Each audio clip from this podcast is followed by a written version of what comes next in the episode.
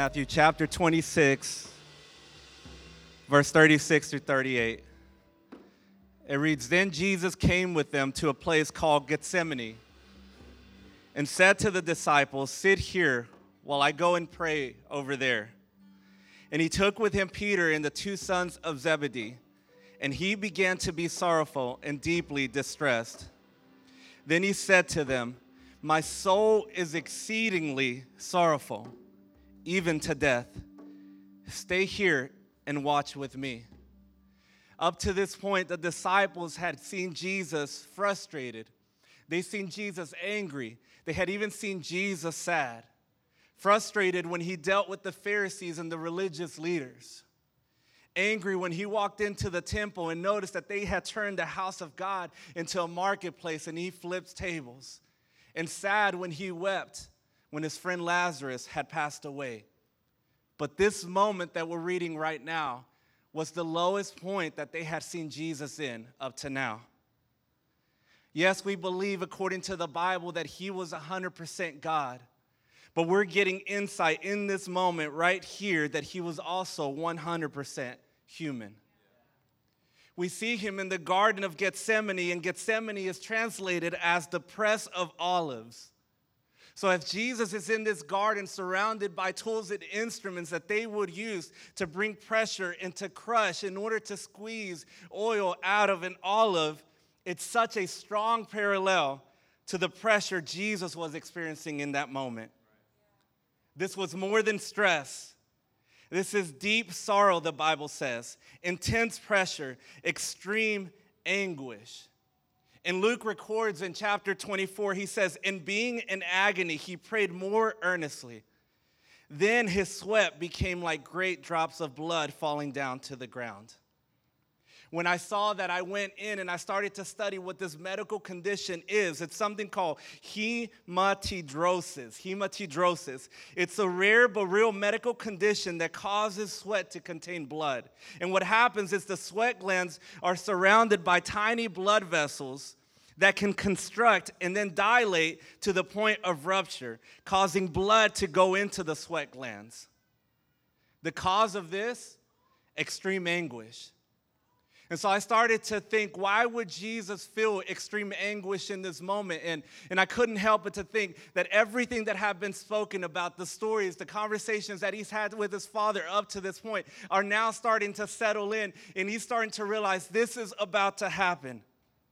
I can imagine that in that moment, he's realizing that although two of his closest friends were right there with him, about a stone's throw away, the Bible says, they were falling asleep. And that falling asleep of his friends was a reminder to him that he was about to do this alone, that no one else was going to be hanging on that cross with him. And I can imagine that extreme anguish also came from knowing that he was about to be betrayed by someone close. And then also knowing that his death had to happen on a cross, one of the most humiliating ways to die, one of the most painful ways to die. And if all that wasn't enough, extreme anguish being caused knowing that the sin of the world is being placed upon him. Yeah. Every sinful act that you and I have committed and will commit was being placed on him in that moment. Every murderous thought, every impure thought, every single time that you and I and the whole world have and will miss God's perfect mark was being placed upon him in that moment. And this was not going to be the easy route that he was about to take. This was not going to be the painless option that he was about to willingly select. Many things were ahead for Jesus in that moment, and comfort was not on that list. And in that moment, we see an internal battle happening within our Savior. As Matthew 26:39 puts it, he went a little farther and fell on his face, and he prayed, saying, "Oh, my Father, if it is possible, let this cup pass from me. If it is possible, let this cup pass from me." What Jesus was saying in this moment is, God, is there any other way to do this? God, are there any other options available? Is this the only way to pay for the penalty of sin? But not as I will, but as you will. God, it's not what I want. I didn't sign up for what I want, God. I signed up to complete obedience to you no matter the cost. Right. Yeah. It's what you want, Father. That's what I'm here to do. And Jesus willingly demonstrates obedience to the Father, knowing what was ahead, a gruesome death on a cross. He knelt down and began to pray, saying, Father, if you're willing, remove this cup from me. Yet not my will, but yours be done. Jesus knows what's ahead for him, but he continues to be obedient to his Father's will. He knows that he's going to be in this place where he's whipped in front of all of these people over and over and over to the point where his back is just open, bleeding. People are yelling, spitting at him, mocking him. He's whipped so much that any other person would have died by this point, but they continue to beat him. They're mocking him and put what they say is a crown. They put thorns on his head where the thorns are piercing through his skin, bleeding from his face, forced to carry his own cross to the place where they're going to crucify him. And so they nail his hands to this piece of wood, and they hang him there in front of people. How inhumane that it would be, this public torture, suffering, that our Lord Jesus Christ is hanging there from his wrists, from nails in his hands. They crucify somebody because you're going to slowly suffocate yourself. You're not able to raise up and get a breath. And so Jesus is here. He's bleeding. He's suffocating. And people are mocking him. The people who days before are saying, Hosanna, save me, save me. You've come and I need your help, are saying, you should die. And are yelling at him. So here is Jesus on the cross, bleeding and dying and doing this for us. In Isaiah chapter 53, it prophesies of this moment coming. I mean, this is many years before. It says, yet it was our weaknesses he carried. It was our sorrows that weighed him down. And we thought his troubles were a punishment from God, a punishment for his own sins. But he, Jesus, was pierced for our rebellion, crushed for our sins.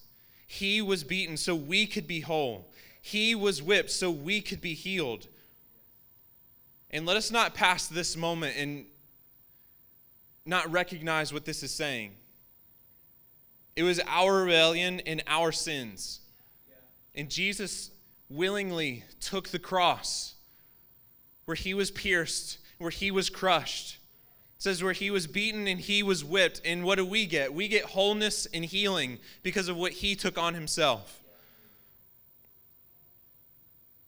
All of us like sheep have strayed away. We have left God's paths to follow our own. Yet Yahweh laid on him the sins of us all. Jesus took upon himself what we deserved. Jesus decided to obey. Not my will, but yours be done.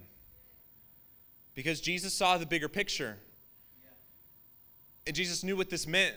You see, from the beginning, we invited sin into the world. This is something that we did. What did sin do? It destroyed the world that God had created. It created a separation between us and our holy God, that we couldn't be in his presence anymore. And for so long, the only way that we could atone, that we could pay for our sin, was to bring a sacrifice of an animal just to be in right standing with God. And let alone God's presence, which was in this holy of holy places, that not even the holy place in the temple, but separated with a curtain, this holy of holy places, that only the high priest under certain regulations could find himself there in the presence of God. No regular person could find themselves there. And Jesus knew what he was doing. He knew what this would mean, taking upon our sin, paying the price for our sins, suffering the death and the punishment that we deserved, that he would make a way for us to be with him. He gave himself as our sacrifice. And it was for the things that we have done. But Jesus saw that it was worth what it would cost him. But why? Because of love. because Jesus thought that we were worth what he was about to go through. His Father thought that it was worth what he was going to sacrifice to have his people close to him again. Jesus took upon the cross, took upon the pain, took upon the suffering, more pain than any of us could even fathom experiencing, because he wanted to be with you. How in the world can Yahweh show us love like this? He wanted us to be with him, to take away the separation, for us to live in his presence, to live close to him. In Matthew 27, Jesus cried out again with a loud voice, and he gave up his spirit. And behold, the veil of the temple was torn in two from top to bottom. The earth shook and the rocks were split. See, everything changed. That separation was no more. God's presence is now available to his people. We can now be in God's presence because Jesus knew that through his death, we now have the opportunity to experience new life. And that's why we're gathering together this evening. We're reflecting on what Jesus went through, his sacrifice, the anguish that he went through, the suffering that he went through on our behalf. And we have the opportunity to remember, to celebrate, to reflect on the goodness. And as Pastor Caleb said, that we get to draw close to the presence of God. And so I want us to just reflect on that for a moment, what Christ went through and the anguish that he was facing, what it was like for him in the garden to have to submit and surrender his will to the Father. What it was like on the cross when he said that, no one takes my life, but I lay it down freely. And as he surrendered his spirit and his life to the Father in submission of saying, God, not my will, but your will be done.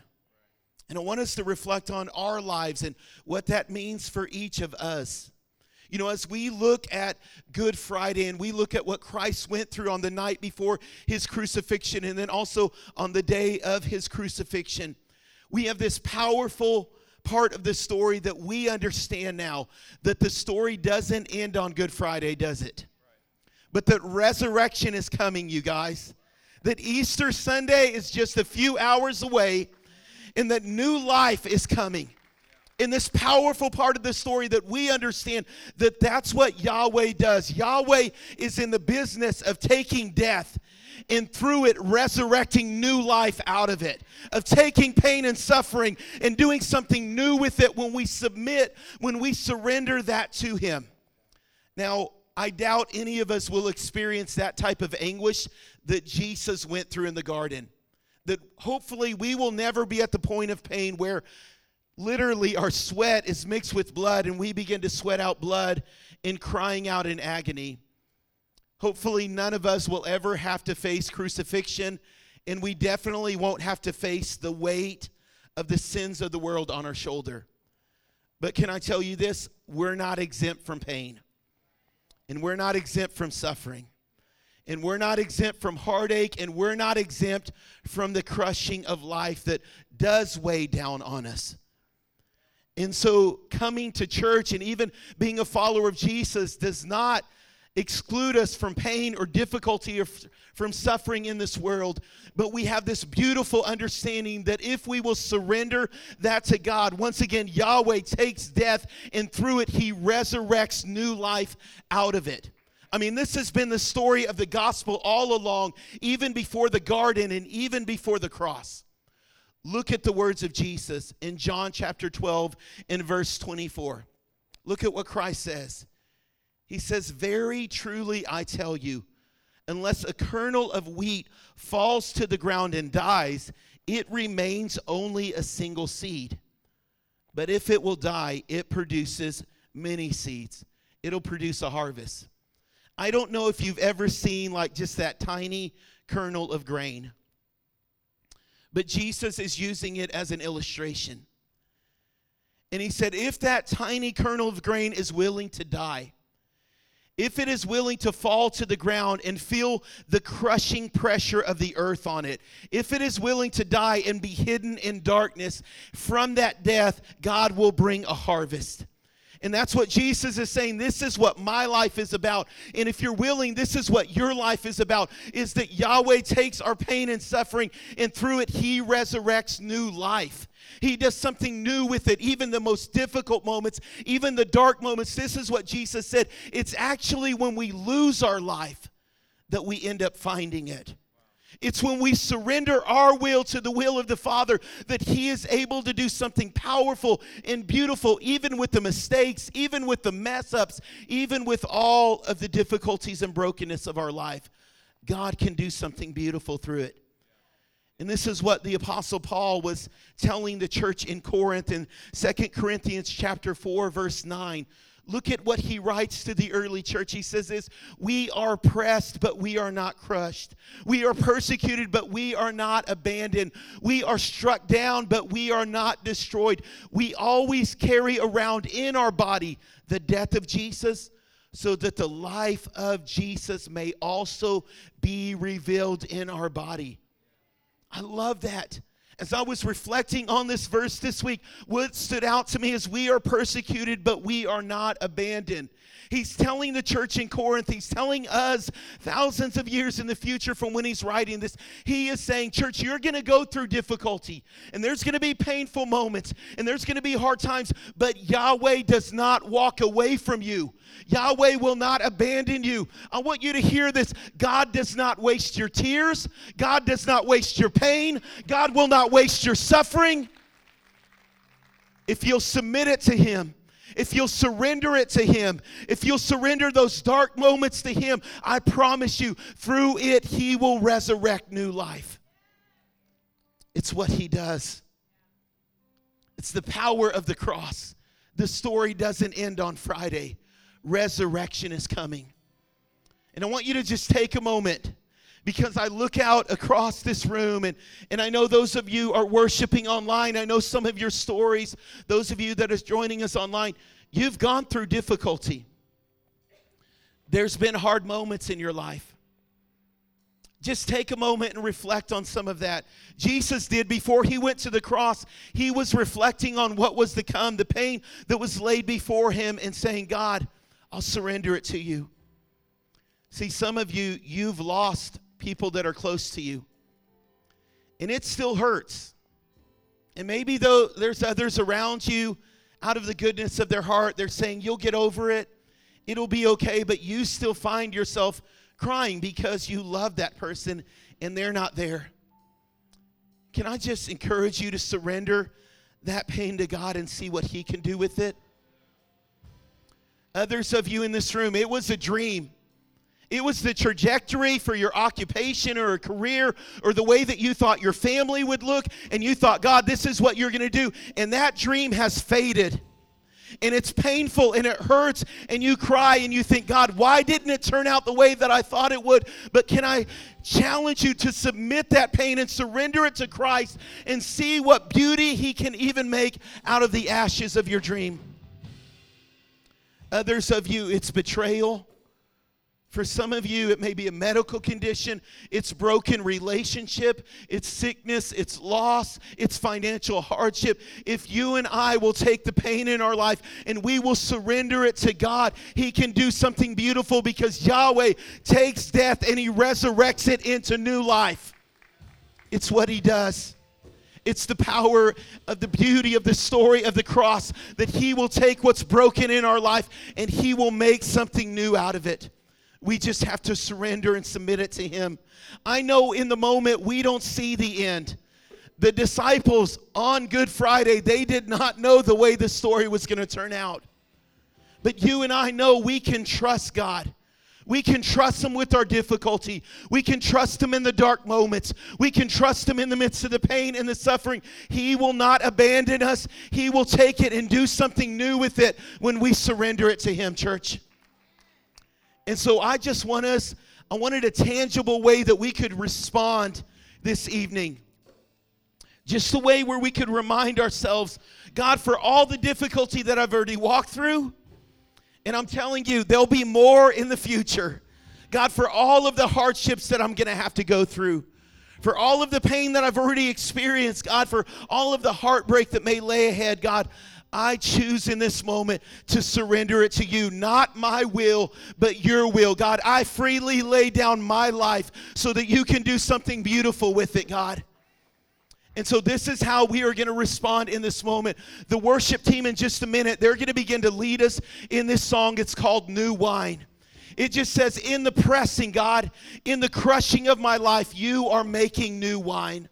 God, with all of those hardships, Lord, you're doing something new inside of me. You're doing something powerful inside of me. And so as they begin to sing, we're going to do this. We're going to take a moment, and just as you're able to, we're going to start to form a line right here. And I'm going to ask you just to grab one or two grapes and to drop it in this press here. And then after you do that, I want you to come over here to this press, and I want you to just turn that just a little bit, okay?